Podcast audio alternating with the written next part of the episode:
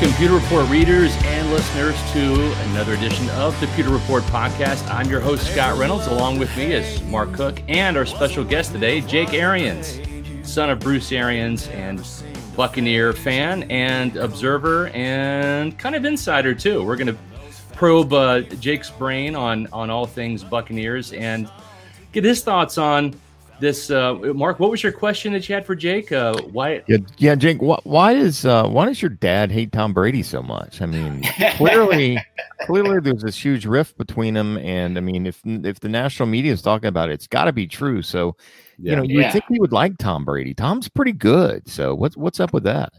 Yeah it's uh you know i knew tom moved the needle. I don't think i realized how much Right. Uh, you know, especially in New England, ESPN's backyard, they're going to take yeah. a, a, pro Brady anti BA thing, and it's gone a little out of control. Uh, you know, we, we win, we're the greatest team that's ever been assembled. We lose, and you're a dumpster fire, and that's kind of par for the course. It is what it is.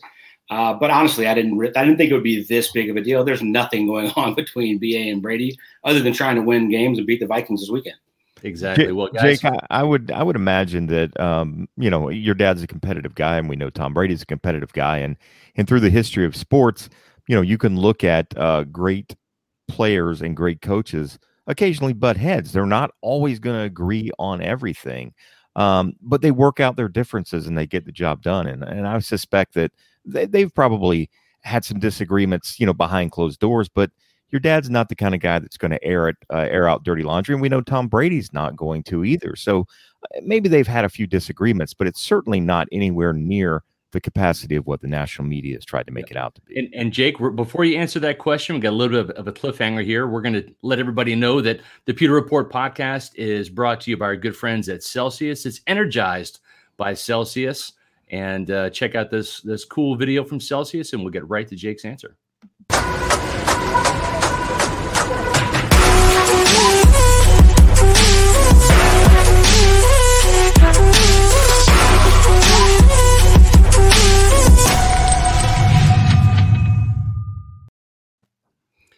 So, if, if you haven't heard, Jake, uh, Celsius is the proud partner of uh, the Pewter Report podcast. Have you had a chance to try this this wonderful energy beverage?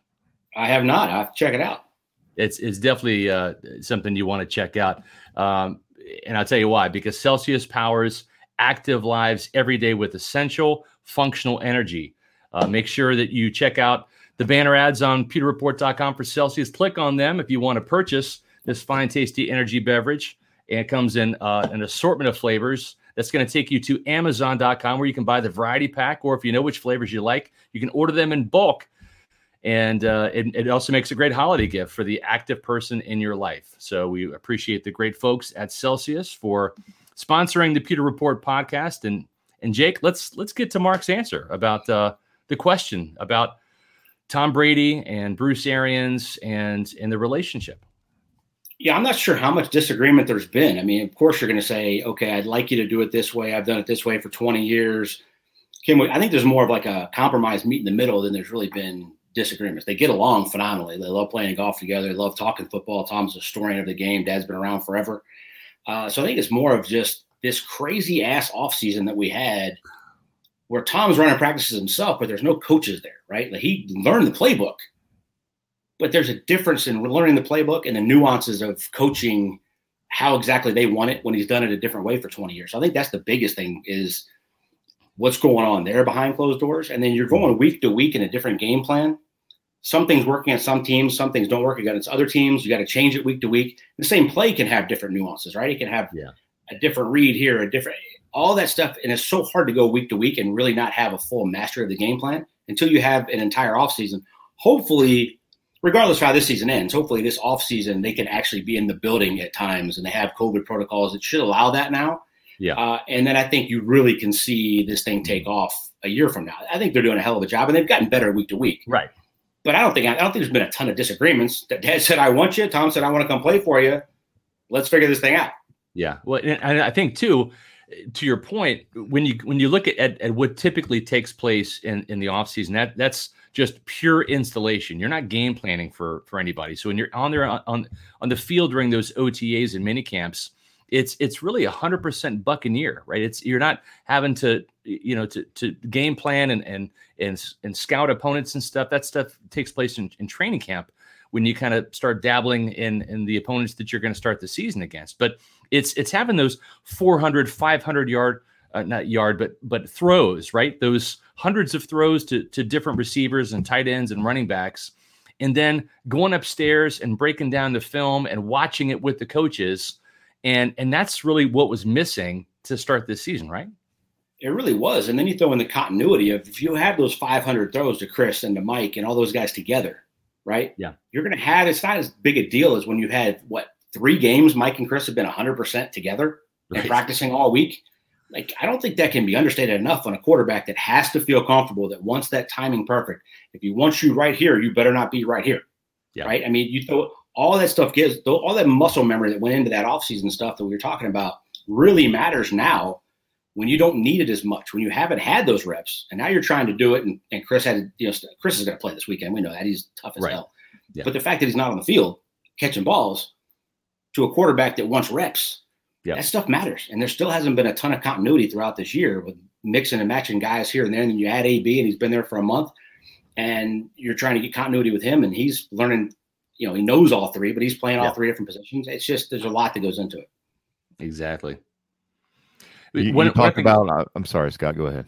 No, as I say, one of the things too that I, that I, I wanted just to kind of get your your take on, and you know, a lot of Buccaneer fans follow you on Twitter. You're engaged. You know, you've You've called out uh, John Ledyard a couple times when he makes some demonstrative. I look, I, I, want to. I love Good John. Job. John does Good a job. hell of a job. Yeah. Good he job. Really, he, he, really does, though. I, I appreciate anybody that will break down the film. Yeah. And go to town like he does. I love yeah. his takes. My only point with anybody that breaks down tape, and that's Dan Orlovsky on ESPN, or if you don't have access to the coach right. that's saying this is what we were specifically trying to do, then it's all speculation. But anybody that wants to take time, and I look, I don't go back down and break it down. Right. I said that on the show last week. I see a lot of it with my eyes because I've been watching this for 42 years. Right. I've been alive. My dad's been coaching. I've been in a lot of games, watched a lot of games.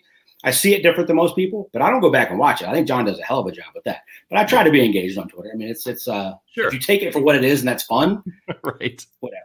Well, and, and you know what? There's something something uh, Jake that that I would um that I would I would kind of be along your lines. I'm going to defend you a little bit because we had a few people say, well, he just you know he just supports the Buccaneers no matter what. That's your father. Let's not forget that. At the end of the day, okay, you're a Bucks fan now, but that's your dad. And you know, I'm going to defend my dad to to to to his death, right? Essentially, um, and, and, that's just a natural thing. I mean, you're protective of your father the same way your dad was protective of you when you were a child, and probably still is even at age 42 today. Uh, it, you know, you're you don't like criticism. Now it can roll off your dad's back because he's heard it all before, from the college ranks to the uh, assistant coaching ranks to the head coaching rank. I'm sure it doesn't bother him nearly as bad as it probably bothers you and maybe even your mom a little bit. So just talk a little about how difficult it is for you as the child of the head coach to hear and read the criticism, particularly with the uh, uh sometimes the crazy takes we see on Twitter. Did we lose Jake? Jake, Jake is frozen. Yeah. I know it's been cold the last couple days, Scott, but I don't know that it should be frozen into a solid no. block of ice. Yeah, it, it, was it was either that or it was it was a thing where he he uh, didn't like the question. Didn't like the question. Maybe that's maybe that's good. I'm out. Yeah. These guys these guys aren't loose cannons. I'm gonna just go back to that podcast. No, exactly. He'll probably be joining us again in just a second. Yeah, yeah. I think anyway, so. um, there, he looks like he's coming back now. Uh, it looks like it's still frozen. Unfortunately, we were probably just... somebody who doesn't like Jake hacked into the system and uh, and locked him. I, I mean, I'm either going to say that or or Mark. It, it, probably was was just the, the loaded question that you gave him that he just didn't want to answer. You know, that's a good question. I mean, but seriously, Scott. I mean, I know yeah. you're close to your family, and I you know, I hate when people criticize, you know, my dad, who's who's an accountant. He's not even an NFL head coach; right. he's an accountant. If if I heard somebody saying, you know, your dad doesn't know anything about taxes, I'm going to want to fist fight that person. That's just yeah. the way I am. I'm a hothead to begin with. I don't know that Jake you're is ginger, of course, Mark. That's well, yeah, yeah, yeah. I, you know, I'm just you're going to want to do that. I, I, just hope when people d- disagree with Jake's takes and things like that, just just for a second, put yourself in his shoes as the son of the guy who's getting hammered on a regular basis. Whether it's, um, you know, we've seen him get hammered by some of the national media guys, the the the first take shows and those kind of things yeah. that are on daily. Um, you know, but the thing about it with Bruce, and I give him credit, um, he just he just rolls off his back again. He's been doing it a long time. There's nothing he's probably hasn't heard any type of criticism. He's he's pretty much heard it all before, I would imagine. So yeah. it rolls off his back. But it's a little different when uh when it's your dad or or your kid or something like that. You're gonna want to you're gonna want to support him. And uh, yeah. Anyway, hopefully Jake will be coming Back. there. He is. Technology is great when it works, Jake. Right? Yeah, apparently my Wi-Fi just decided to go completely out on us. Uh, sorry. Yeah. Pay your internet bill, Jake. Come on, man. I'm Do we need you. to go fund me for you to cover I your internet so. bill? I, I, think so. You yeah. think I would uh, would have this thing figured out by now? Huh? It's yeah. not you. It's it's just technology. It's happened yeah. to me before too on, on yep. podcasts and Zooms. That's just how it is. But but yeah, it, it, I mean, it's it's not an enviable position, right? On social media, especially uh, you know, uh, nobody likes to hear criticism, but at the same time, though, it's it's nothing new, right? I mean, you're you've been a coach's son, like you said, for 42 years. Um, yeah, it, this is not something that that you're dealing with just here in Tampa. You've had to deal with this in, in you know while your family's in Arizona, Pittsburgh, Cleveland, etc. Yeah, I mean the criticism's fine. I have no problem with anybody criticizing anything. Me being called squirt or buddy or daddy, you know, stuff like that. Like I'm a grown ass man. You could talk to me like one. It's not a problem. Yeah. It's when things get personal or the criticism is a hot take that's you know click worthy, clickbait. Like I loved the article the other day of how you brought everybody in and said, "Hey, now that I got you, let's actually talk about this stuff." Oh, the uh, SR Fab Five. Yeah, exactly. I mean, yeah. that's that's the stuff that okay. Yeah. I probably need to get off here for a couple of minutes because this is just stupid. I'm wasting yeah. my time. Um, but no, I mean, it's fine. Criticism, fine. It's part of the job. I mean, yeah. Head coach wins and loses, and you you you probably don't get enough credit when you win, and you damn right. sure get too much blame when you lose because it's not all right. your fault. But that's part of the job. You get paid a lot of money to do it. We all understand that. I sure. have no problem at all with criticism whatsoever. Yeah. I defend some of the ridiculous stuff or some of the yeah. takes of BA and Brady are feuding stuff that's right. just completely ridiculous. That's all there because people are going to click on that and find out what's going on. Yeah, and I think a lot of that is coming from the national media too, right? You look you look at, at Pewter Report's reporting, and, and, and when I say national media, I don't want to, to include Jenna Laine in that. She's a local reporter for the Buccaneers, it's more the national guys that that are that are doing you know some of that uh, clickbait uh, you know made for for TV ratings uh, you know BS uh, trying to stir the pot and create some drama for clicks and ratings etc. Uh, the Times I don't think has engaged in that. Oh, one of the things that that I do want to kind of get your take on here because I've I've read this book and this is the quarterback whisper. It's it's how to build an elite NFL quarterback that uh, I think we've lost Jake again. Shoot, gone. I know. Jake is gone. Maybe it was my question mark that was Scott. Stop running our yeah. guest off. It's not cool at all. Yep. But he'll be uh, back. Uh, you did, and I can verify that Scott read that book when we were in Mobile two years ago after Bruce yep. was hired. Uh, he was in his room the whole time, like a nerd, reading yep. that book while me and Matt and Taylor wanted to go party uh, down in downtown Mobile uh, with all. You know, Scott wouldn't leave because he was a nerd. Doing my head, my due diligence on the next head coach of the Buccaneers, you know, and yeah. when Jake rejoins us, I'm going to ask him about it. But my point is, you can read this book right here, and and this is not a new phenomenon. Bruce Arians will will get his his quarterbacks uh, the plays that they like, um, and whether it was you know Tim Couch back in the day, or whether it was um, uh, you know Ben Roethlisberger and uh, whether it's Ben Roethlisberger in in Pittsburgh or or Carson Palmer in Arizona. Jake, uh, in this book, your dad clearly says he lets the quarterbacks pick the plays. They have ownership from from the plays that that that were installed and put in practice. The quarterback gets to circle the ones he likes and X out the ones he doesn't like based on the connection, the feel, whatever, whatever. Right? I mean, Tom Brady has some real legitimate ownership in the game plan and the plays that are called. Yeah, absolutely does. So that goes back to what we are talking about with the install. Unless you have a full mastery of that game plan, going through OTAs and all that kind of stuff, when you break it down week by week for a game plan, they come in on Thursday or Friday, and you'll have red zone, short yardage, third down, everything. They circle the ones they like, they check the ones they don't. Mm-hmm. The ones that get checked don't get called. They're not in the game plan. Yeah. They're not on the sheet that you see Byron and that offensive coordinator stand yeah. there with. The only the plays that they wanted in that game plan. Now that specific play for that or that call for that play for that down, yeah, you know, but he always has the ability to change the play as well. Yeah. I mean, that, you know, some guys you're not like that. Let's push a lot of these young guys that never Sure. did that in college. These guys like Tom have been doing that for a long, long time. You're calling two plays in the huddle. You're Yeah. checking the one, that kind of stuff. Uh, all that ability is there. Yeah. Um, but you're, you know, new play caller and new relationship and all that kind of stuff. I think they're still working through some of that. Right. And and the thing too is is Tom Brady was not going to obviously play in four preseason games. No veteran plays in the fourth one, but Right. but I think just even in the game situations, not having preseason games one, two, and three, where they can work some of these kinks out. I mean, gosh, eh, the first time Tom Brady puts on a Buccaneer uniform and listens to Byron Leftwich on the headset on a game day was in New Orleans, and he's got Cam Jordan breathing down his neck, you know. So uh, I, I I do think that that some of this stuff is is overblown. And um, listen, I'm excited to see what transpires over the last four games this season and into January because I think you guys are are making a, a playoff push here.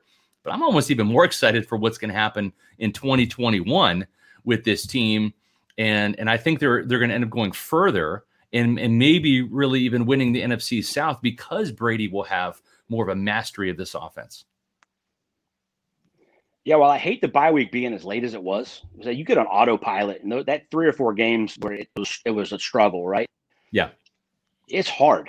Like you don't think you realize how hard. Like you might think you're eighty percent, and you might really be sixty five by Yeah. the time you get to a thir- week thirteen bye Right. weeks. Nobody's healthy this time. They're as healthy as they've been coming out. You get to step away for a couple of days, get refreshed. Guys get excited to get back. You know, our dad talked about that practice had the excitement I thought it would have coming out of this bye week Right. and you have four very winnable games.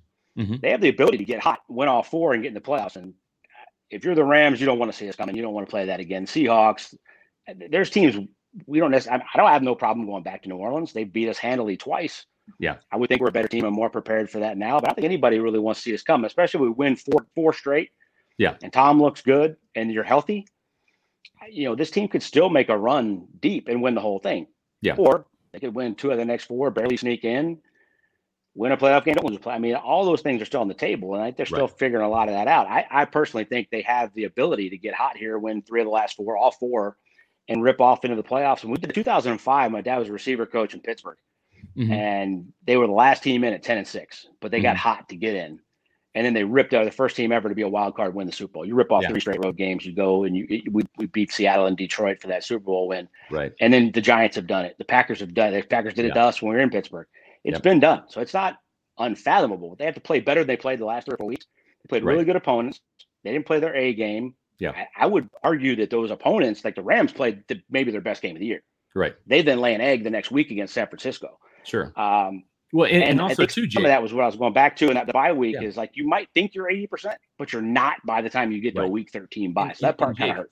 the, the Saints, the Rams, and the Chiefs had already had a bye, so they already had that week to get refreshed and recharged and do a little bit of self scouting. But the Bucks had to wait for that, right? So that that's that's part Mhm. of it. Yeah, for sure. I mean, we self scout every week, but there's still nothing like stepping away completely for Yeah. a day or two. Like Yeah. completely get away. Whether you get a day off, coaches they don't take any time off. So even but for them to take a few hours or an afternoon or to go hit golf balls or go play golf, just get out of football for a day or two is sometimes the best thing that can happen. Most of the time that happens in mid October, not you know late November. So that part was really really hard. Yeah. So um, out, out of these these last four games, the Bucks play three different opponents, right? Vikings up next, and then a couple of Falcons games with a, a Lions game sandwiched in between. Out of out of those last three opponents, which which one scares you the most? Probably this Vikings team. I mean, Kirk Cousins is leading the NFL in passer rating in the fourth quarter. Just Mhm. came back. I mean, I know it was the Jaguars, but it's an NFL team, and I say all Yeah. the time, winning games in the NFL is hard. They came back from not playing very good, and he brought them back in the fourth quarter. Dalvin Cook is leading the NFL in yards per scrimmage. Right. Mike Zimmer can coach defense. They get they got a bunch of young guys, but they get exotic what they do. They're great on third down. Yeah. Uh, I think this team is hot. They won five out of six, and they're in the playoff hunt. This is basically a playoff game. Yeah. And then the Falcons are playing a hell of a lot better since they fired Quinn. Raheem took over. They've done Right. a hell of a job. That defense has went from like dead last to like third. Like basically Yeah. us last year. And friggin' Detroit still has Matt Stafford. If Golladay comes back and Marvin Jones is healthy and Swift comes back and Hockenson's healthy, now Right. you got a really dangerous offense you're playing there that could put up 30 on you. So now, while these look easy on paper, I tell everybody, all, and we talk about our show all the time, recency bias. Right. Don't worry about what happened in September. Worry about what happened like the last couple weeks. Yeah. Worry about happening like getting guys back healthy and who you're playing. Uh, it's the NFL. You win any of them. I don't care if they win by one or they win by 30. Right. You win and get in a dance at this point, right? Yep. Like you're a Bucks fan, and I am one. And trust yep. me, when you, when you said that earlier, there, nobody is more critical of the Bucks than me. It's just me screaming at my own TV, right? Or me yeah. screaming in the box where people that I know aren't saying anything or recording. Right. I promise you, I'm more critical than anybody listening to this show. Do you ever question um, your dad and and and what what he yeah. and the coaches are doing? Yeah, all the time.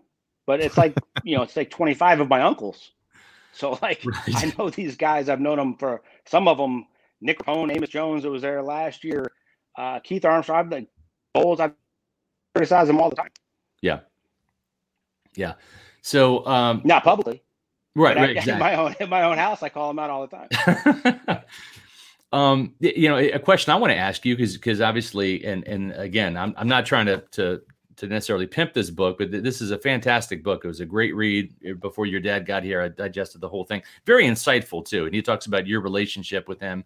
Uh, I mean, you're his son. You're his sounding board. I think you guys are, are best friends. Not trying to put you know words in Bruce's mouth, but I mean, you've got such a close relationship. Um, how long do you think your dad will coach? He came here on a five year deal. This is year two. Um, you know, Brady is here for another year. Uh, is, is, is that it's?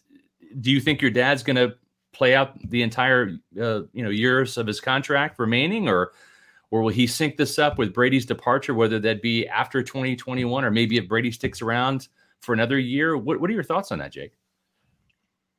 I think definitely through Brady, right? And I think it's a matter of health, how much fun he's having, what the team looks like. Not necessarily he's going to leave. Like if we're going to be bad, I'm going to leave. I think it's more of how much fun am I having? How's my health doing? Yeah. And if Tom looks like this next year, he's damn sure going to try to talk him into coming back for a third because he doesn't look like he's lost anything physically at all right. to me. Yeah. Uh, when we talk about arm strength and all the crap people were talking about at the beginning of the season, the first made up stories. Um, so I think I think you know I think they could ride this thing out together for another three, and we'll see how it goes. I mean, they have a window to win a Super Bowl, and yeah. he knows you have a window to win a Super Bowl as a head coach, but he has not done. He's won two as an assistant. Yeah, that's kind of the final icing on the cake. Although I say if we make a run this year and win it, everybody's like, "Oh, he's leaving." I was like, "He ain't gonna leave. This team's gonna be better next year than it is this year. You're gonna try to run this thing back and do it again." Exactly. Uh, so I, I, don't know. I can't. I can't really answer that, but you know, it, it's nice to I probably have better insight on it than anybody else, but I, I honestly thought he was done when he retired in Seattle. I mean, mm-hmm. we talked about it and he said it's time. And then yeah. I didn't think the bug would come back as much as it did. in the relationship yeah. with Jason Licht and everybody being available when it was time to bring this staff together when it right. happened in Tampa was just the perfect scenario. And he's he's happier than he's been coaching in a long time. Yeah. Now I, I was surprised, and I think Mark was too. We we kind of I think we looked at at each other with kind of some surprise and amazement during his initial press conference when he said Byron Leftwich was going to be the play caller because that's that's something your dad's always done and that's what got him the head coaching job in in Arizona was was the play calling and dealing with the quarterback and you know and he he, he details it tremendously in in the the book how how he loves that that connection with the quarterback so uh, were you surprised that he turned the play calling over to Byron? How much of it was wanting to kind of groom Byron, and then how much of it was he wanted to maybe take that that part of the workload off his plate for stress and health reasons? I the health stress related kind of thing, but I think he thinks so much of Byron but as a player, as a young coach, to make him a quarterback coach immediately, and then he, kind of risen through the ranks. I was joking on our show last week, and I was like, "What? Does your dad need to take over play calling? He's the best play caller on the staff." It's like, "No, he's not. Tom Moore's still the best play caller on the staff. if you want to put you want to put resumes together, Tom Moore is the greatest offensive coordinator of all time, in my opinion. Uh, right. Uh, but Tom thinks that highly of Byron, and my dad mm-hmm. respects Tom's opinion so much that the fact that he does and Tom does that it was. And I think one of the other things that's so important to him is the minority coaching stuff, the yeah. female coaching stuff, helping the next generation go building that tree, getting guys a chance. It is right. vitally important to him. It's not a PR thing. It's just who he is. He didn't think yeah. about, oh, I'm going to get pressed because I hire black guys or women or whatever. Right. He, he never thought about that. That's just, yeah. I want to hire good coaches. I want to help them further their career. And he thinks that highly of Byron to do it. I mean, he told me I'm going to call plays until I can't find somebody that's better at it than me. Mm-hmm. Well, I don't know if Byron's better than him. Right. I think he sees himself in the way that Byron's doing it, and he wants to help him get better at doing it. That's the big thing about having Tom Moore around all the time yeah. Is Tom and Byron in Arizona were the first two in there. Tom's in there by three. Byron's in there by five. You know, so by by Tom's first nap, Byron's getting in there to get him, you know, get him get the pick his brain while he's fresh when he gets up from that first nap. Right. How, how involved is your dad though game day during the play calling process? I mean, um, is is he is he suggesting things from time to time, or is that is that during the week where maybe he puts his input in? Um, does he overrule Byron Leftwich from time to time? What how involved is he on game day? Jake, you there? Yeah, I, couldn't hear Mark at all. It was all it was all mumbled. You okay, yeah, sorry, I hear you fine. Sorry. Can yeah. you hear me now? Hello. It's turning hello. the worst live show ever. but we're powering through it. We're not giving up. There's still the fourth quarter left. So, in case you didn't hear Mark, what he was was saying is how how involved is your dad on game day in terms of of of you know putting those plays in Byron's ear or suggesting plays or maybe even vetoing or overriding some of those plays. He's listening to everything called. If he doesn't agree, he's probably let him run with it a little more than he's like to afterwards. It didn't work out the same way in a couple mm-hmm. situations we've talked about, but he's there for everything. He will veto it if he doesn't like it or call something to say, run this now in this situation. Uh, but it doesn't happen a ton. I mean, he's listening to everything, but he's also been in the game plan with these guys all week, and he trusts him, or he wouldn't let, let him do it. So it's not not as much as people would think, but he damn sure has the ability at any moment to say, "No, we're not running that," or "Run this," or you know whatever it may be. You talked about all these assistant coaches being like your uncles, right? And this is a big staff, and a lot of these guys have coached with your dad uh, for years, right? There's there's not a lot of newcomers to here. This is kind of the old gang. Um, in the, the, three coordinators, right? You've got you got uh, and, and and I mean no disrespect to Keith Armstrong, but it's rare, like outside of Frank Gansz or Jim Harbaugh, that a special teams coordinator makes a jump to becoming a head coach, especially in this day and age where NFL owners are looking for the hot play caller on offense or the yeah. hot shot defensive coordinator. But uh, out of Byron and Todd Bowles round two because he's already been a head coach with the Jets, and Harold Goodwin, who impresses the hell out of me. Uh, who out of those three guys, you know, if if your dad were to step away at some point in time, do you think the Buccaneers would take a look at, or maybe another NFL team comes and, and plucks? Who would be the first one or the best one in your opinion? I, mean, I think Todd round two is the easy answer. Mm-hmm. I think he, he, did a hell of a job in New York with some really crazy circumstances with a GM that didn't hire him, and then they brought in another one that he didn't know, and right that whole thing. I think he's going to do a hell of a job. I don't know that either one of them are going to be around by the time Dad hangs it up. So I, you know, Goody might will probably still be there. Yeah. Um, I think Goody's going to do a phenomenal job and be a damn good head. You're talking about leaders of men. Yes. The problem yeah. I have when people talk about, oh, this hot candidate can call plays, Eric Bieniemy does a phenomenal job. I think he deserves a he deserves a job. Right. Who's he bringing as his coordinator? Right. Has he ever worked with him before? Does he know him? Yeah. That's one coordinator. Who's right. his old man Tom Tom Moore sounding board? Is he going to call yeah. plays? All these things go into building a staff, and the continuity of that, I, I, don't think can be overstated at all. Right. And that's the big thing about having all of your guys, and why you're so excited to get back in and do this. But when you talk about interviewing those guys, who mm-hmm. wows the hell out of you? Like Brian yeah. Flores, when he interviewed in Arizona, I know knew blew the socks off the room. They right. just didn't think he was quite ready. And we see what he's doing in, in yeah. Miami. I think that's the biggest thing. Who's the leader of men? You're talking about Keith Armstrong included. You yeah. put these guys in front of men, they want to go play for them. They respect yeah. the way they handle it. They, they know what they say. Uh, and guys want to go run through a wall for them. I don't think that can be un- understated. And having enough guys right. like this entire staff is like that. I mean, yeah, Rick no, the head coach I mean, at Austin Peay. Keith Armstrong, Keith Armstrong will win you over. Like he, oh, yeah. every time he talks to media, like he wins the press conference. And same with Harold Harold Goodwin. I mean, yeah. like I get it. It's not just Byron who's the play caller and Todd who's a play caller. Uh, Larry Foote, who just uh, was on the conference call. I love Larry Foote. Oh my gosh. You, know, you ought to hear him. If you ever want to get in a great argument, him, I don't even say this anymore because Kobe passed away. Yeah. He is the biggest Kobe Bryant fan ever. So like guys, right. when he's playing in the Steelers in the locker room would like be like, Kobe's not even in the top 10 and let Foote would go nuts for 20 minutes. Like you couldn't get a word in edgewise. It was the, the best thing ever. But yeah. passion, right? That's another all those guys have that passion as well. Yeah. And Footy's going to be a phenomenal coordinator when he gets a chance to take over. Yeah. Yeah, he's um, you know, he, he's somebody too that that when when you look at Shaq Barrett and the success he had, it's it, it's it's not that that Foote waved like a magic wand or something, but I mean, this is a guy that didn't have more than four four and a half sacks in a season, and then he comes to Tampa under this guy's leadership, boom, 19 and a half sacks. I mean, you know, part of it's coaching. It's t- it's that's the coach's responsibilities to take players to the next level and have them reach their full potential. Yeah, and, I think part uh, of that Shaq playing full time and playing a scheme yeah. like Todd's, where those outside guys are going to get a lot of opportunities, and then having a guy like the biggest thing with Footy and Byron and Ty Bowles who played as well. Yeah. Players don't realize how hard coaches work right. until they become coaches. Yes. And a lot of them get out of it quick because they're like, this is not for me. Yeah. Those guys, like Byron, I said, was the first guy in after Tom Moore in the morning 5 a.m. because he loves this. Like Byron made a lot of money. He didn't have to coach. Yeah. He loves it. He, he's passionate about it. It's what he wants to do. Footy's the same way. But Footy's perspective of I played, I played with Joey Porter, and I played with Woodley, and I played with all these guys. This is how they did it. This trick I picked up. Even though I played middle linebacker, I watched yeah. these guys. Having that player, you're a coach, but having that player mentality to talk to another guy, I think in, in certain situations can be vital. And that was well.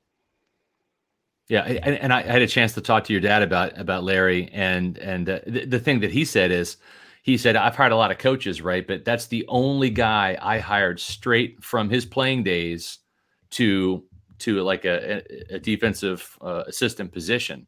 Uh, usually, I make guys sit out for a year, contemplate whether they want to do it, recharge their batteries.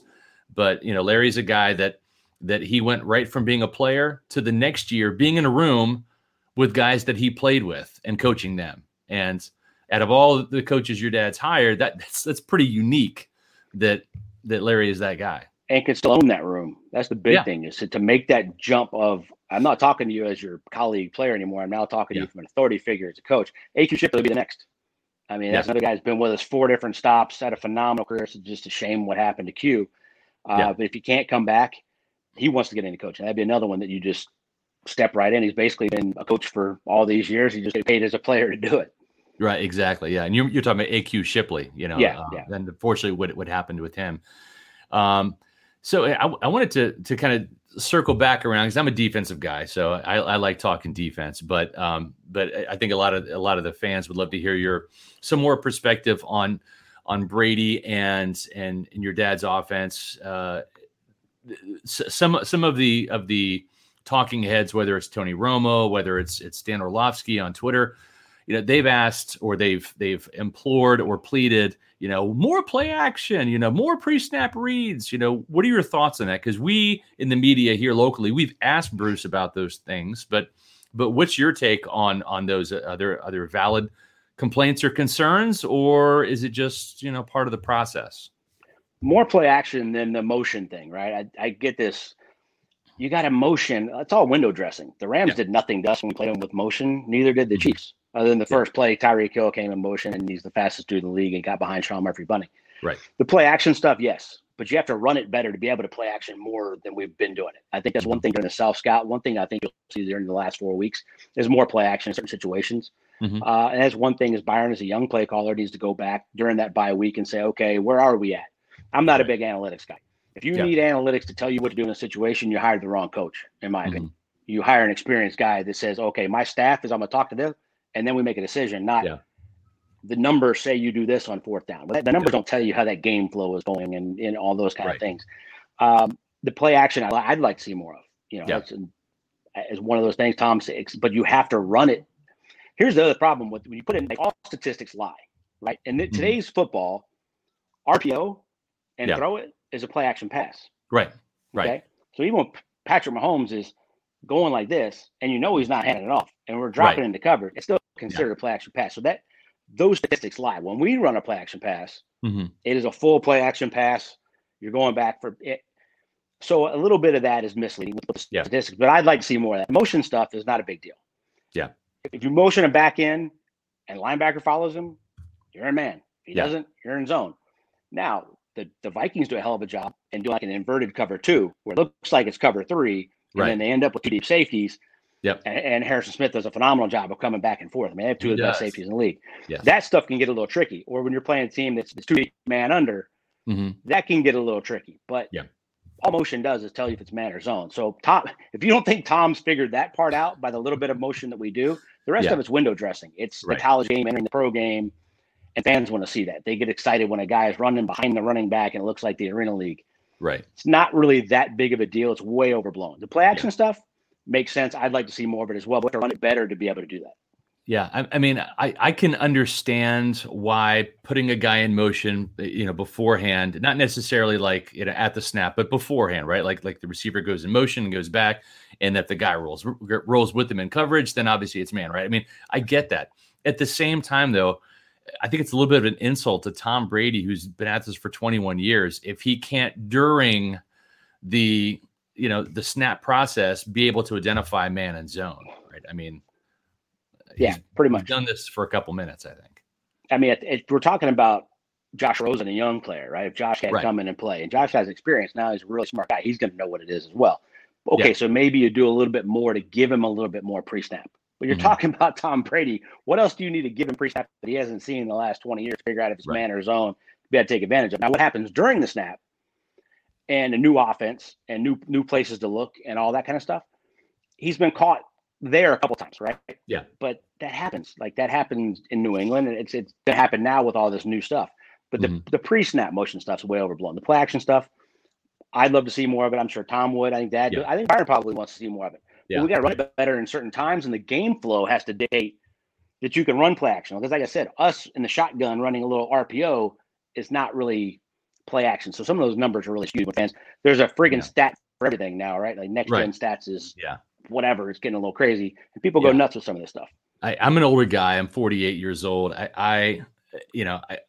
I, I think analytics can be part of the game, right? And I think there's a place for it.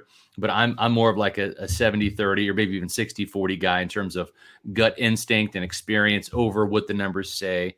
Um, because because again, there's no analytic to measure momentum, right? And momentum is is a real thing in football, or really in, in a lot of competitive sports.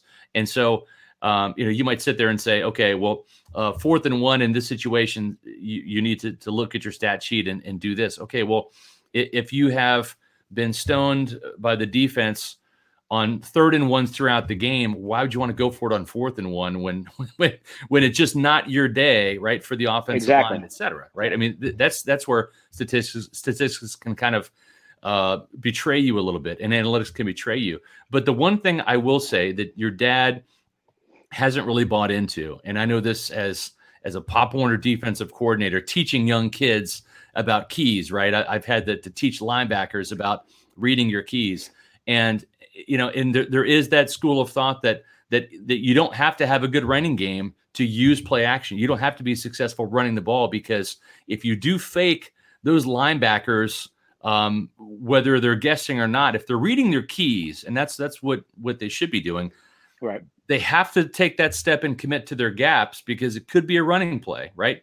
So even if you're not successfully running the ball, you can still use play action. And I've heard your dad say, well, you know, uh, we don't use play action because there's games where we haven't really run the ball effectively. So what, what's your take on that? And how do you, how do you kind of, you know, I would agree with some of that. I think, I think in the first quarter you can get away with that. Mm-hmm. But if you've done it to them in the first quarter and now you're doing it again in the third quarter, those keys are, it's great in fundamentals to mm-hmm. go keys. Guys in the NFL, the Tyrann Mathieus of the world, take yeah. the keys and throw it out the window. They call off instincts. The, yeah. the, the Troy Polamalu's of the world that make these big time plays. You have guys right. that are saying, okay, I've seen this three times now. Yeah, I'm not going to working in the third quarter right. if you're yeah. not running it well. Yeah. So I, I, see both sides of the argument, and you could mm-hmm. definitely. That's why a lot of times you come out and play action and then run it good after that, right? Yeah. You come out like the first drive and kill them with play action because they're expecting run, have to play the keys. Second drive, run it down their throat. Right. Because yeah. now they're thinking, now they're a little confused. Yeah. But if you can't ever run it successfully, to have a full game where you're running enough play action can mm-hmm. really, mm-hmm. really be tough. Um, so I, I, would buy into that. The other thing I say about analytics, I everybody uses analytics, including this mm-hmm. staff, a lot right. during the week. Yeah. We're playing this team and they're in third and seven in the red zone. Where do they run? Mm-hmm. Here's the analytics. Yeah. So when you're calling the game on Sunday, you've already done all the analytics all week of what you expect them to be. It gives right. you another level to be able to put, you know, uh, call that play. Same yeah. thing offensively. Third and two, third and four from the 40 going in. We know they're we're expecting them to be in this defense. We're gonna call this play. We think can beat it. Now, mm-hmm. if they jump outside their analytics, you're in the wrong play. That's where right. players got to make plays outside the scheme. Uh, so analytics are used highly, but it's what's like you were just talking about the fourth and ones, the fourth and twos. I went for it early in this drive. I'm not going to go for it later. It's the feel from an experienced coach that mm-hmm. doesn't need somebody to say the numbers say if you go for it here, you have 84% chance of winning. If you don't, you have seven.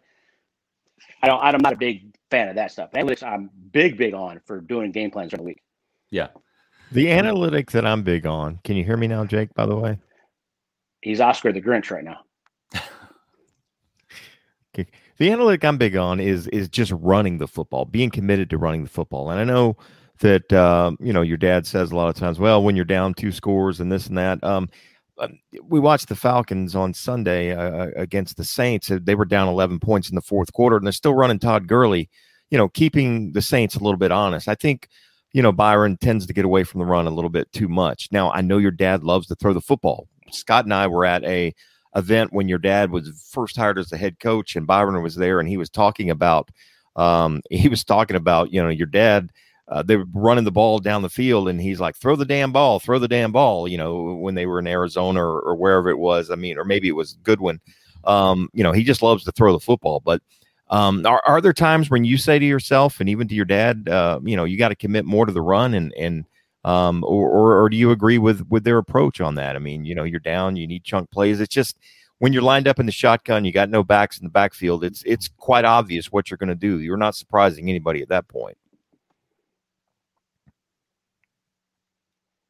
Did you hear the question, Jake? No, I got nothing. I got Oscar the Grinch the whole time. I hate that you're going to oh, that is weird. Okay. translate that for me. Yeah, but yeah, yeah. Uh, so, so basically, what, what Mark is saying is is uh, there are times when when uh, there's the emphasis on we're, we're going to run the ball, we're going to run the ball, but but I think at times the fact that your dad was the quarterback whisperer, that Byron Leftwich was a quarterback, and oh, and by the way, you got the greatest quarterback of all time, number twelve, in there that that that there's there's been this this penchant for giving up on the run too soon because of just of their nature as as wanting to throw the ball. Do you agree with that?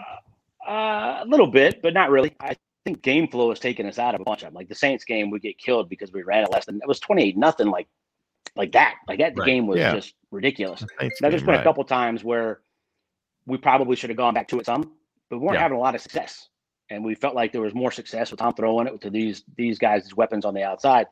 Right. I think part of that is like this week, the self scout stuff and what you want to put these game plans going forward. I think you probably see a little bit more of it. Um, I think mm-hmm. part of it too is trying to figure out the Rojo Fournette thing, who's going to do what. Uh, I'd like to see more Rojo personally. Yeah. Uh, but I'd like to see him catch it a little bit more. I like to see Tom give him a little bit more catchable ball here and there, knowing that he struggles. Like the, the touchdown last week was phenomenal. Very right. catchable ball. He, he took advantage of it. Um, so I think there's a little bit of that at play too, but we haven't run it when we've needed. Like I've say, I've watched certain teams that aren't even that good at run ball, but when they need to run it, they can smash it down your throat. We've right. done that at times. We haven't been able to do that every week yeah. against every opponent. I think we got to get to that point. But yeah, we probably abandoned it a little bit early occasionally. But mm-hmm. some of the stuff is is uh, is is game flow, like the Chiefs game. You're not going to yeah. run it a ton when you're down big, and then they claw their way all the way back in. Right.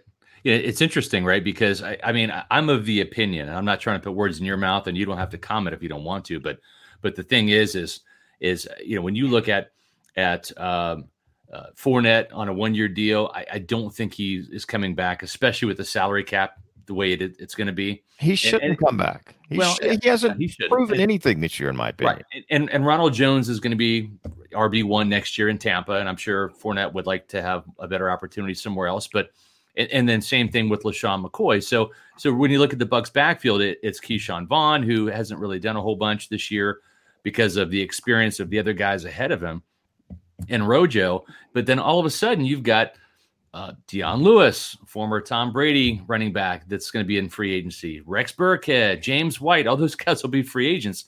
And I think that's that's the one thing that that Brady's really missed this year is having that that dependable, sure-handed pass catcher. We saw Leonard Fournette drop three passes in a game. We've seen Rojo have five or six drops this year. Um, but uh, I mean, to me, Shady's that, dropped a couple. Shady's dropped he a couple. He didn't drop anything. Yeah, I mean yeah. that that guy, that role has not been. It's been fine. It just hasn't been executed very well by the players. And yeah, that's, that's all of them included. I'd like to see. I mean, apparently Ke'Shawn Vaughn's practicing his butt off, and mm-hmm. he looks really, really good and has for weeks. It's just hard to get him on the field with those veteran guys that Tom needs to trust. I think if Tom right. played some and Tom got that chemistry, yeah. I think he could probably be that guy down the stretch. Yeah. We'll, we'll see what happens. Uh, as far as next year goes, I mean, yeah, there's going to be a bunch of those guys. Phillip Lindsay's up. Uh, there's a bunch of guys that, but familiarity with Tom is going to, I think, be important. I think right. James White makes the most sense. He's the most explosive of all those guys. Yeah. But we'll see what happens, you know, with with the cap and who's going to be available. I think Rojo, if Rojo can figure that part out, you're talking yeah. about one of the elite three down guys to be able to move forward. Yeah. That's I mean, that's invaluable when you're calling plays. Oh yeah. Now you can't from a defensive guy right now, you can't take, okay, Rojo's come in there in the shot, Fournette's come in there in the shotgun. Now, if you have the same guy in there, right? Those, those teams that can do that, and there's only four or five. Yeah, it's hard to defend that. Yeah, well, and the, the other thing too, when you when you're looking at at, uh, at at next year, and the reason why I'm kind of talking about next year a little bit too is just because I, am doing something for my SRS Fab Five. I always do in December is is I do the future forecast. I kind of do like a little bit of a sneak peek. Now, now the good news is this year um, fans aren't going to be as interested in reading about that because we're interested in the playoffs. But Jake, for the past 12 years, there has not been playoffs in Tampa Bay. So usually this time we're, we're doing mock drafts looking ahead to next year. Thankfully, that's not the case this year. But but um, we we started this kind of talking about COVID and how it how it robbed the Buccaneers of the offseason and how that's still kind of affecting Brady and this this meshing between he and your dad and Byron. Um, but the, the, economics of it for next year is really interesting because the the salary cap and we're looking at a reduction of the salary cap to about 175 million. And usually it goes up 10 million every year. That now we're talking a, a massive um, you know reduction and what that's going to do is is i mean chris godwin Lavonte david Shaq barrett uh, rob gronkowski and Ndamukong Suh uh, those are some major components to this team that are all headed towards free agency. And I don't, you know, I don't see the Buccaneers keeping all those guys. Um, maybe they want to come back with some hometown discounts to try to win a, a ring, hopefully another ring uh, with Tom. But but w- w- what's your sense on on those are some big names, and I don't know if all those guys would be able, be able to be re-signed. Yeah, they are, and there's some aging guys in there that maybe okay, the market says they can take less and they take a little while and they come back. Right. Um, the cap has gone up for a long for forever, right? For as long as we can remember, the cap's been going up every year. Yep. Everybody has to deal with this. So I think the flip side of that is while you might lose some really good players you've had, every team is going to lose four or five starters because of this cap. Right. You got the Eagles, the Falcons. There's some teams and the Saints. There's some teams in really, yep. really, really bad cap space. Mike Greenberg and Jason Licht at this team really in about as good a shape as anybody in the league. Yes for a good team. Now there's some yeah. teams that have a lot of cap space, but they suck. Right. Are, uh, you know, the big thing is when you have a rookie quarter a quarterback on a rookie contract, yep. you can do a lot more. Yep. We don't, but we're in great shape when it comes to that. So while everybody's going to lose four or five starters, I think there's going to be a lot of veteran movement late in free agency, getting yep. close to training camp kind of thing, where guys have sat out and waited, and they want the right situation where you can right. add guys in, really, really valuable pieces. And, I think most Jake, of those, yeah you, you, you, I agree with everything with, with what you said, but usually what that is, that's about a handful of guys that are in that situation. But next year, I think you and I are on the same page here. Next year, it's not going to be a handful of guys. I think it's 100, 25, 30, 50 guys in that situation, right? Really, really good players. Yeah. yeah. I mean, every team is going to have to dump four or five guys that they would love to have back. Right. But they can't. And what the yeah. market does then, and then where do they go? Do they chase the money or do they chase winning? Right it, it's going to be really interesting. And I think guys like Suh are getting older, but he's still playing phenomenal. Right. But I don't think he wants to move again. I don't think he wants to, he wants to win. Right. Uh, so we'll see. I mean, I think the guy is also the, the best part about the collective bargaining agreement too this year with the COVID stuff. Yeah. A lot more players were involved with what's going on with the league. When mm-hmm. I played, our union sucked. It's gotten a lot stronger in the last 20 years. Still not baseball. Right. It's gotten a lot stronger and a lot more guys are involved. I think a lot more a lot of more players have an, a better understanding of what mm-hmm. finances mm-hmm. are of what the what their piece of the pie is on the collective bargaining agreement. Yeah. And what that looks like. And they might understand, okay, if I sit and I play on a winning team for a year, mm-hmm. all the TV contracts are up. So they're all being renegotiated. So the number is right. going to go back up eventually, right? We'll right. have fans again sometime. Yep. Um, it might be better to stay put and take a discount and be able to figure that out. But I, when you're in already in good shape, you can get creative and figure this out. A lot of these teams we're talking about have no chance. I think the Saints are two hundred million dollars over yeah. the cap right yeah. now currently. Yep. It's it's Super Bowl or bust for the Saints this year. It just yeah. it, it's, it's how it is. And if if the Buccaneers can stay healthy, I mean, I don't see why they don't win the NFC South next year.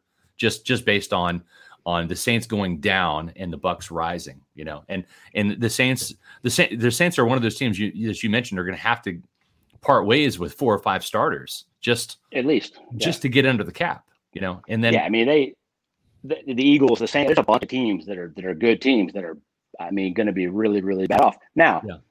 quarterback restructures like Ben Roethlisberger's done 50 times in Pittsburgh. When right. you get under the cap, all right, I'm going to get all my money. So give me 10 million now. and then my, my cap value is lower and we'll, we'll Right. play this around four years from now. You can get creative and make it work. Yeah. And we have one of the best in the business in Greenberg. Yep. So, I mean, we'll, we'll see how it goes. Um, I'm still more worried about what's going to happen this, this Sunday than the offseason. But it's like, Right. look, as a fan, that's like the best thing about football is it's year round now. It is. Yeah. Man, there's a guy our show's on the draft network. So like we're, we're talking, you know, the spring is almost our football season. We're talking No about doubt. all these guys coming up and draft picks. And the best part about football is the future. You always, I, I, I get arguments with people all the time. Like from a coach's player's point of view, they want to win. Yeah. There's no like we're playing. Like I don't like what Miami's doing with Tua. He should have played Right. sometime this year, but you still might win the East. Now they Yeah, won a bunch of games, but it hasn't been because of him. Right. So like it's been this like I, I wasn't a big fan of that one. Yeah. I Um, agree. that's playing for the future. And if he's not good, well, what did you do? You, just, you haven't won the, the AFC East in when 20 years. I know because Tom's Yes. been there. right. So like, I, th- and there's a fine line there. Yeah, no, I agree. And and again, here in Tampa, I've covered the Buccaneers since 1995. This is my my 25th year doing this, and you know, I was here for the for the rise of the Buccaneer. Uh, second year uh, on the job. I mean, I walked in the door with Derrick Brooks and Warren Sapp. Second year on the job, here comes Tony Dungy, right? And and I'm I'm in I'm in a a pewter uh, locker room that, that's full of Pro Bowlers, and right. I mean, I walk in in there to interview um, the Bucks during open locker room. What do I want to talk to John Lynch today or Rondé Barber? Do I want to talk to Simeon Rice or Warren Sapp and Mike Alstott? And you know, and it was just that way for so long. I got spoiled. I think Buccaneer fans got spoiled too. Um, Gruden comes along, they win the whole thing, and ever ever since they they fired him, this team has not been to the playoffs since since 2007. And ever since they fired him, it's it's been Wasn't Gruden's record 45 and 55 after they won the Super Bowl? so, uh, yeah yeah. It's it's it's hard. It's like like you said, it, you're making. I, I think everybody to your to, to your point because I get blown Yeah. up for this all. I wish we had Gruden back. Well, we kicked his ass earlier this year, and after he won the Super Bowl with Tony's players, yeah he went 45 and 55, and you ran him out of town. yeah It's not. Yeah. It's not always that easy, right? That's right. Uh, I love. I love John. John does a hell of a job. Don't Yep. get me wrong. It's just the facts are the facts. Yeah. He won the Super Bowl. Yeah. He has a pewter figure. He has a friggin' statue outside the stadium. Like, Right. It is what it is. Yep. Um, and that's what you get when you win one. Yeah. But it wasn't that. And I get what I trust me. Like people are like, you don't understand what it's like to be a Bucks fan. Yes, I do. I've been watching this league for a long, long time. right I know there's teams that can't get it done. I know there's teams that bounce up and get it done. Yeah. That doesn't mean you shouldn't have faith in what's going on and have a little trust in the process that you hired the right person, the right staff, right and they're doing the right things to win games. right. Does that happen as fast as you want? No, that's why Jason Licht gets blown up all the time, but his draft picks have been phenomenal for three years. But people tell him the rookies aren't Pro Bowlers by week eight. Right. Well, and, and I- what I like about about your dad coming here, eh, from from Jason's perspective and the Glazers, was looking for some continuity because the Glazers, and I think rightly so. I mean, they were right to to hire and fire Raheem Morris and Greg Schiano and you know Lovie Smith and Dirk Koetter. Like like uh, you know, give these guys a shot. But if it's clearly not working, you need to to abort and hit the the button. But um, what I liked is is the continuity because of the staff, right? The- If if your dad wants to walk away, there's plenty of options in house that can that can have that continuity, right? I, I think that's that's key. And and so I think the second piece of the puzzle is well, you've got you've got the GM, right? I think Jason's done a very good job, especially the last couple drafts have been phenomenal. Uh, so the GM's there. You've got the coaching staff, your dad and the the players we talked about at the or the, the coaches we talked about at the beginning of the show. The next thing is the quarterback, right? And uh, I don't know what your thoughts are on, on Josh Rosen. I, I saw you on Twitter were talking about Carson Wentz and the demise there. Um, I, I've been a proponent after seeing Josh Freeman, who went to my alma mater, Kansas State, you know, get his run here and then get run out of town. Same with Jameis Winston. Five years, you know, it did it didn't happen. And I go back to those Gruden years and say what you want about the Brian Grieses, the, the Brad Johnsons, the, the Jeff Garcias, those Trent old, Dilfers. Yeah, go a long way with those guys, man. th- th- those old retreads won division championships and got this team to the playoffs. And I see what your dad has done with a Carson Palmer in Arizona. And um, you know, I know Josh Rosen's still young. I don't know if he's the answer or not, but boy, I'd love for the the Eagles to give up on Carson Wentz. You know, after next year when he has no more dead cap money, maybe Yeah. he's the heir apparent to, to Tom Brady. Yeah, I wouldn't discount Blaine Gabbert at this point. Uh, Mhm. People forget. I mean, Blaine was Blaine. You see him practice all the time, and nobody looks better than that, throws it better than that. Been in this offense a long time. If Blaine had to play a season or a sustained uh, uh, period of time because Tom got hurt, I think we're fine there. He knows this offense is really point. I, I, I really do. Okay, he, he was the tenth, 10th overall pick for a reason. He also had eight head coaches and seven coordinators his first seven years in the league. That's true. Name me anybody that's had success with that. He's played on bad teams too. Exactly my point. bad teams with all that, all those coaches, and you just mentioned continuity. Yeah, it's the first time in Blaine's career he's been in the same offense for three or four years. Yeah, he'd be fine. Rosen has a ton of talent. I don't think there's any doubt about that. That he can mm-hmm. absolutely spin it. Him settling into being comfortable in a locker room, comfortable with the staff, all that stuff. I think is what what we figured out. But you have a very talented guy there. Yeah. But Carson Wentz, what I should have put at the end of that tweet was, I still have a ton of faith in him. He still has a ton of talent. Right. But he is yeah. absolutely shell shocked from the first eight things that I mentioned yeah. The bad offensive line play, all of the injuries because of the, I mean, they just, they've been ravaged. It's time yeah. for him to take a step back. Yeah. Um, there's a bunch of guys like that that you can yeah. plug and play. Old veteran guys. I say this all the time. I mm-hmm. get killed for it. Quarterback position is played between the ears, not athletically. Yep. People, it's sexy. People run around. They want to do all this stuff. It's still played between the ears. We were talking about pre-snap. Can you diagnose right. what the defense is in? Can you put your team? Kirk Cousins does a phenomenal job of that. Kirk's not the most athletic dude in the world, and he gets killed. He gets nowhere near the credit he deserves. Right. If you put his numbers next to you, like a blind numbers thing, nobody's ever going to pick that Kirk Cousins. His numbers are spectacular. Yeah. Yes, he's had his problems, prime time, that kind of stuff. But my point is, guys like that, when you have the surrounding cast, which we have, right. You can win a lot of games. But you got to get that continuity for that guy under center to really know what he's doing. You got to play that game between the ears. Peyton Manning is the best example of all time. Mm-hmm. Peyton, there's no way you're going to have the greatest of all time conversation. Peyton's out of anybody's top five. Right. Yeah. Peyton's probably the least athletic person that's ever played quarterback. That's true. Other than maybe Philip Rivers. Okay. Yeah. But he might be the most cerebral guy that's ever played quarterback of diagnosing right. what you're in and taking mm-hmm. advantage of that and killing you with it. Yeah. His entire career. That's how the game is played. Now it's fun to watch guys run around. But the last time I checked, nobody's won a Super Bowl with a running quarterback. Right. Well, and, and at the same time, too, when you look at the, at the quarterback position, and and sometimes uh, the, the Blaine Gabberts, like you, who you said, has first round talent and ability when it came out. Same with Josh Rosen. Rosen's on his third team now, right? Blaine Gabbert's bounced around the league. But I go back to, and Buccaneer fans should go back to the Super Bowl, right? Super Bowl 37. When they won, Brad Johnson was was a journeyman, right? Who was cast off from from Minnesota and then you know had had a resurgence in Washington, and then was signed by Rich Gannon, the guy they were playing, the Buccaneers, and Rich Gannon. I was going to say that I this uh, jur- two journeyman guys, uh, you know, well into their thirties, found success in the right systems with the right coaches, and got to the Super Bowl. And you know, in that year, Rich Gannon was was the NFL MVP. Right. Yeah. And and yeah. and Trent Dilfer wins one in 2000. They sign Elvis Grbac. back. Don't you think the Ravens wish they had that one back? Well, they, they probably wish they'd run that, that one back. I don't know what. Yeah, it wasn't bad. Yeah, I mean, he managed it good. I'm like Elvis yeah, Grbac came and let the world on fire for all the money they paid him. Yeah, yeah, but but no, yeah, I I, I get your point, and and I guess that's kind of what I'm saying too. Is is uh, there's something to be said about the the Brad Johnsons, the Brian Grieses, the Jeff Garcias, the the the cast off veteran quarterback that has been there and done that. And I don't know who the eventual successor to Tom Brady is, but boy, if it is Carson Wentz, if if the Eagles do give up on him and he's out there. It would be interesting to see what what your dad uh, or or this coaching staff could do with uh, with someone of that ability a couple years down the road. Sam Darnold's another guy. Yeah, I mean, if, if the Jets are going to move on, they're going to go Trevor Lawrence.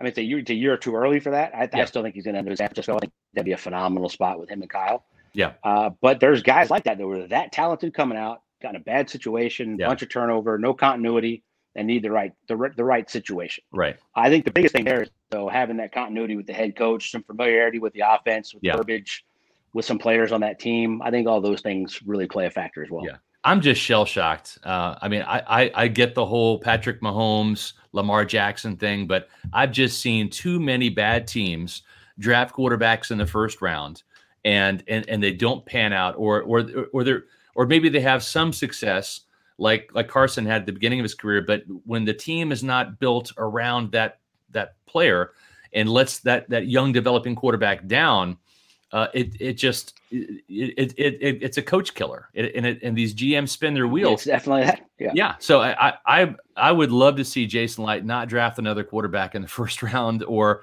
um you know, and go that veteran free agent route, uh, even if it's a younger guy. Now, like I said, maybe Rosen ends up becoming that guy you know, a couple years down the road, maybe it's Blaine Gabbert, who knows? But that's just kind of my take on that. Yeah, I'm I'm a big fan of that. It's hard to go from the college game to the NFL game. You see you guys having success. Yeah. But once they put that on tape, I'm yeah. I'm big on this too. You put something on tape for a year. Yeah. You give defense coordinators an offseason to get ready for it. Nothing has had whether it was Kaepernick running the read option, having all that success going to the Super Bowl, RG three doing it a couple years later, and then the and then last year with Lamar. Yeah. Yeah. He's not as it's, good as he was you, last you, year. You know, you give defensive coordinators a way to figure that out. They're going to take away what you do best, and then you have to be able to do something else. Uh, it's hard for these young guys to, to master all of it. When some guys that have been around, even if they were in bad situations, get a second chance. They've seen more because it's still played between your ears more than anything else. Exactly. Well, Jake, can you, uh, can, can you hear me, Jake? Yet I can finally. Yes. Sorry right. about okay, that. good. What's going on? Hey, I just wanted to uh, briefly something very important to me, and I know important to your family is your dad's foundation, and I know your mom is very big involved in it as well. The Arians Family Foundation, uh, their support for the Guardian Ad Litem program. Um, I've had a lot of conversations with your mom. We adopted our son through uh, foster care, so I know how important that foundation is and and and the things that they do. But if you could just briefly talk about that real quick and how people can get involved um, in, in the in in what your dad and your mom do and, and their passion outside of football. Yeah, so while talking about football and and all this is winning games is a big deal, this is a hell of a lot bigger deal. We're talking about saving kids' lives and kids that yeah. it's not their fault the, the, situations that these kids are in. So my mom was a CASA for 20 years, a court-appointed special advocate for abused and neglected kids in the foster care system. So they're basically they go to court on their behalf and say what's best for this kid. Access to teachers, parents, grandparents, everybody else, and they write a report on what's best for that kid's situation to really give them the best chance. So we raise as much money and awareness at the Arians Family Foundation as we can for the Guardian Item program, for Voices for Children down there, uh, for, for CASA nationally with six different programs that we we support across the country. Uh, and it's just you talking about passion. You've talked to my mom about it. You think my dad yeah. passionate watching him on the sidelines. You've seen nothing until you see my mom fight for a kid. Um, so it's really what a hell of a lot. I, would much rather our legacy be that than any wins and losses. And we're talking about football. It's it's so damn important. So from any information, Arians, uh, Arians Family Foundation.com.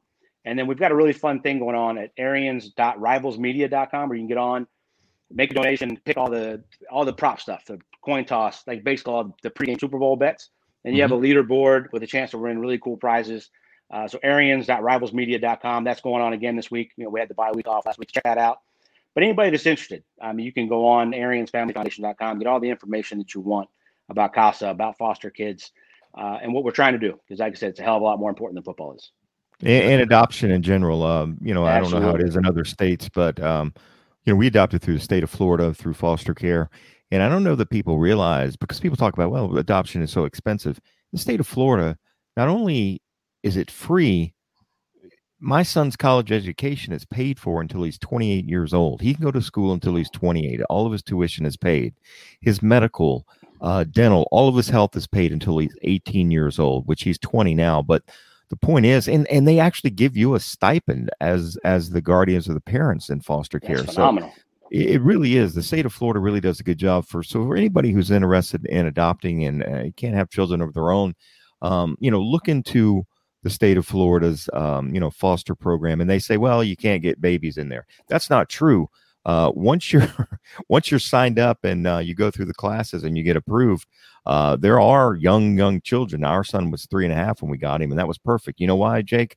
Because he was already potty trained I never had to change a diaper. I'm 50 years old and I have yet to change a diaper. so I love but, but there are get that word out, man. That's an unbelievable program. I mean, that's no, it really is. We have a bunch and, of states that we support. I've never heard anything like that. I mean, that's, that's yeah. The state of Florida does a phenomenal job, and uh, and and and you know when when this COVID situation gets straight and me and your mom get a vaccine, maybe her and I can go to lunch and we can talk about it a little bit more. She's she's a great lady. I've had a lot of uh, good conversations with her about it, and uh, whenever she hears you mention my son's adopted, she always has to give me a hug for that. So I appreciate um, Miss Christine yeah. and and your Christine's dad as well. Phenomenal. She's she's one of our, our favorite follows because she always retweets and likes our stuff. So yeah, that's always a good she's, thing. She's the rock and the glue, man. You don't. They've been married fifty years this year. Yeah. Oh wow. wow. That's that's phenomenal. You know, and they, they got a great place up there in, in Lake yeah, Oconee. A lot, lot, of moves, a lot of teams, a lot yeah. of players, a lot of years. But uh, yeah, she's the rock and the glue that keeps it all together. Well, I'd say, uh,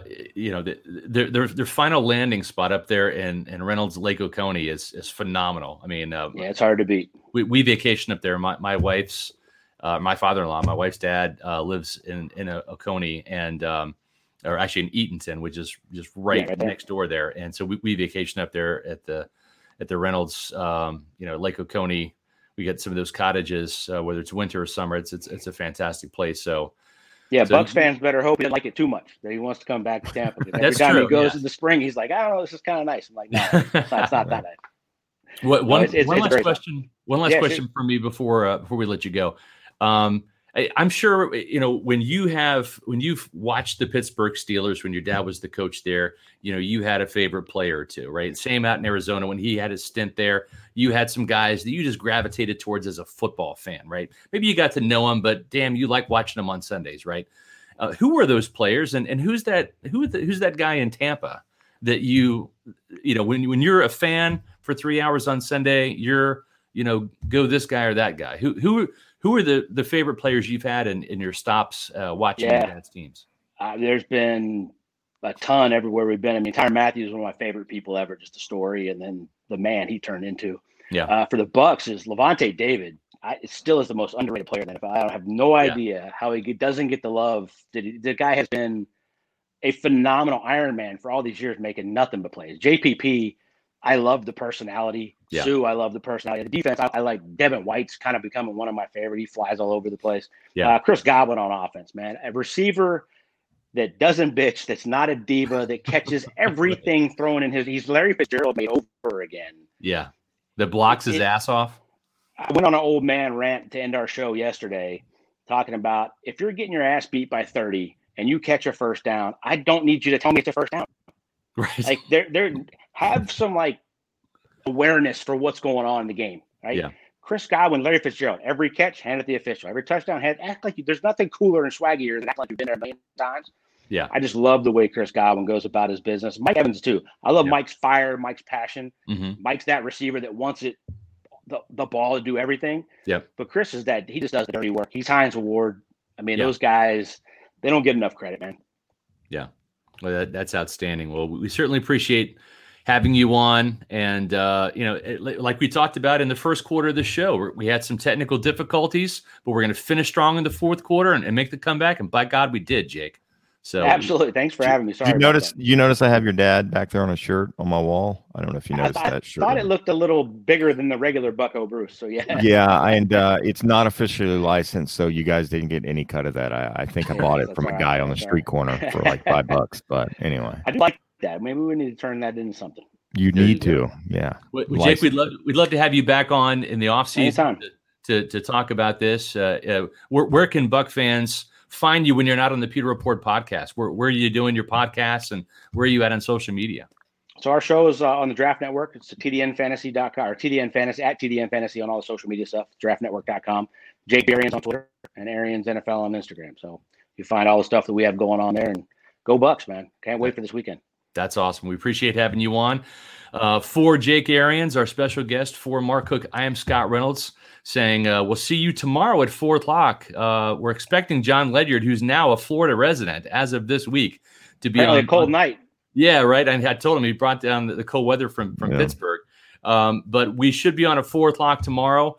Uh, Jon is is feverishly trying to get internet access at his new house, but we've got our, our Vikings Bucks uh, preview show tomorrow at four o'clock here on the Pewter Report podcast. So for Jake Arians and Mark Cook, I'm Scott Reynolds saying we'll see you on the next edition of the Pewter Report podcast.